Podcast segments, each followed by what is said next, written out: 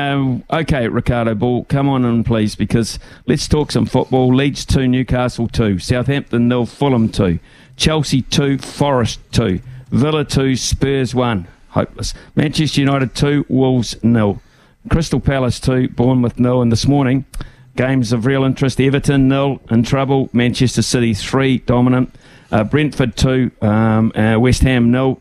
And then another one, I think, which has sealed their fate as well. Arsenal 0, Brighton 3. So three matches this morning, and that places everyone quite precariously. I think Manchester City at the top, but the bottom is a real interest. Yeah, bottom is really interesting, Smithy. That result for Southampton at home against Fulham, losing 2-0, has condemned them. They're gone now. They can't stay up. So Southampton, 11 years in the Premier League is done. They'll be a championship side next season. And you can't really argue it either. I was just looking at some of the stats. I mean, they've played 36 games this season, Smithy, in the Premier League. They have only... They have only managed to get something out of a third of those games. So they've won and drawn 12, and they've lost 24. You can't lose 24 games out of 36 and expect to stay up. No, you certainly cannot. And, you know, I remember the story of Leicester was absolutely fantastic. I think it's about 7 years ago now, when Jamie Vardy was absolutely on fire. He's still there trying to dig them out of a hole here, and it's not looking good, and they have a massive game tomorrow with Liverpool. Yeah, they do. They've, you know, it's a game at hand that they have on all the others that are down there as well, so they really need to get something out of this game. They are at home. I mean, and their finish is tough, right? So they've got Liverpool at home, then they're away at Newcastle next weekend, and they finish at home to West Ham. That could be a crucial game. West Ham probably going to be safe by then, and potentially will have a European final on their books as well. So that might be one that they target 3 points from, but I think they need to get something else out of the two games before that as well. Okay, so this is how it shapes up down the bottom. Southampton done and dusted, 24. No worries there. They're gone. Leicester sit with a game in hand, as you say, on 30 points. Leeds 1 point above them, having played a game more. And then you're looking at Everton, who precariously are placed with 2 games to go on 32. Forest 34, West Ham probably safe, as you say, but so Forest, Everton, Leeds, Leicester. That's the way it looks to me.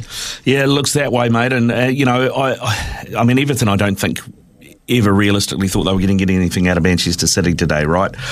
So their focus will be on what's to come. And what's to come for them? Well, they've got Wolves away, who are safe for the season. They might be on the beach a little bit. And then they finish at home to Bournemouth, another team, nothing to play for, no European distractions, and they are safe as well. They may also be, as I say, you know, on the beach. So I think Everton can get points from what they've got to come. Leeds, though, interesting. They are away at West Ham their next game. That could be a crucial game for both clubs. And they finish at home. Yeah. They finish at home to Spurs. Well, I mean, goodness me, Spurs do so many sides favours. And I mean, for Spurs, I mean, in all honesty, yeah, Spurs fans, absolutely probably one of the most frustrated bunch of fans in the world, to be perfectly honest. But they've had managerial issues this year, as have Chelsea had managerial issues. What are the situations there? Do you have any inside info? Yeah, well, it looks like the former Spurs boss, Mauricio Pochettino, is going to go to Chelsea.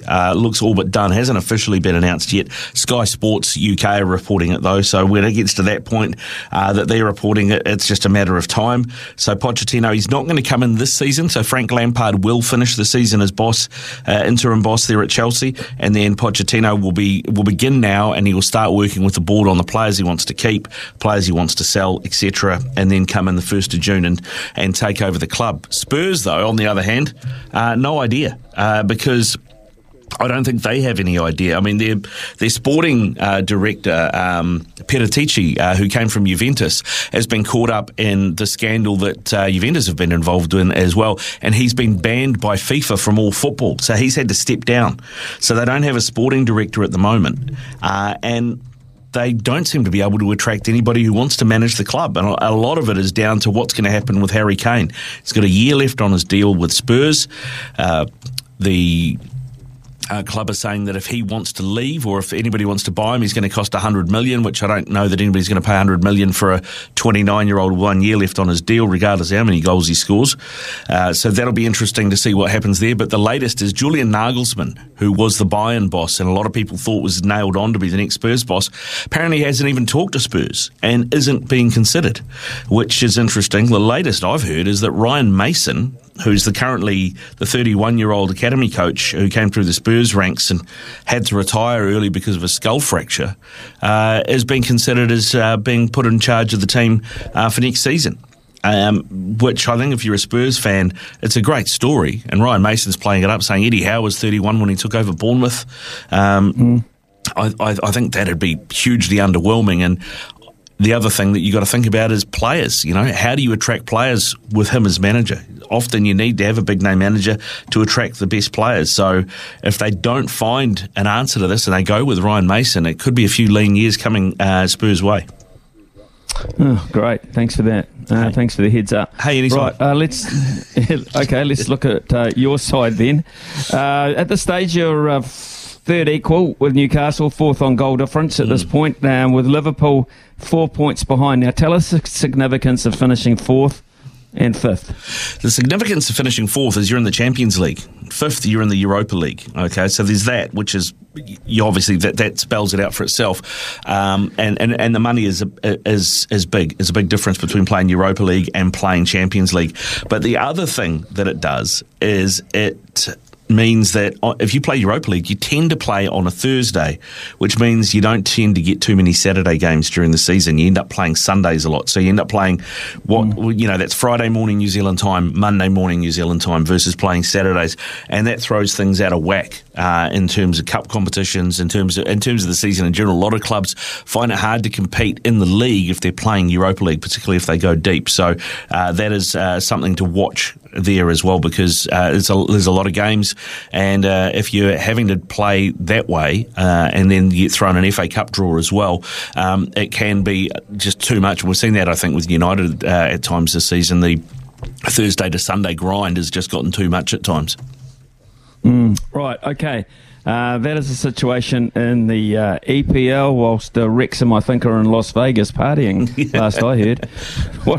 What a story that is. I mean, okay, it's just a fantastic story. Oh, it's a great story, and I'm looking forward to Season 2 of Welcome to Wrexham, because that is going to be absolutely blinding. It'll be interesting to see what they do next year. I've actually heard that Tom Glover, who is the Melbourne City keeper, who's been very, very good in the A-League this year, made some outstanding saves through the season. He's out of contract at the end of the season. I've heard that he's got a pre-contract deal with Wrexham to go there.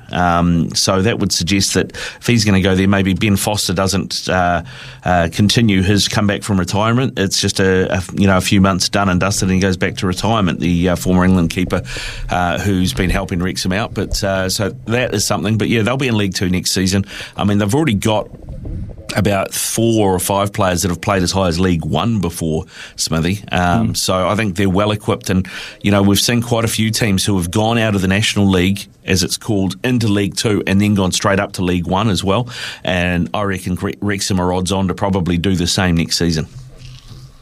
The sting seems to have gone out of the A-League as soon as Phoenix left in terms of losing the playoffs to Adelaide. You better just give us a quick update on where that sits, because I'm guilty also of turning off it a wee bit. Yeah, no worries. So Adelaide, who beat the Phoenix, what happened then is basically you got to the Final Four, then it goes to home and away semi-finals. So Adelaide hosted the Central Coast Mariners, who finished second in the regular season and lost 2-1 in Adelaide on the weekend. So they've got to go up to the Central Coast and get a result this weekend if they want to have a crack at the A-League Grand Final. And the other two teams are Sydney FC and Melbourne City. They played out a 1-1 draw in Sydney on the weekend, so they go back to Melbourne this weekend, and you'd have to say that you'd put City as favourites in that one.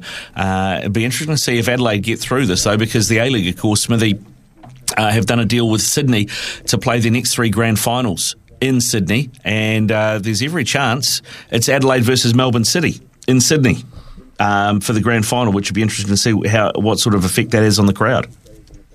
Absolutely brilliant. Fantastic. Okay, thanks to Riccardo for that round the houses, and really appreciate that.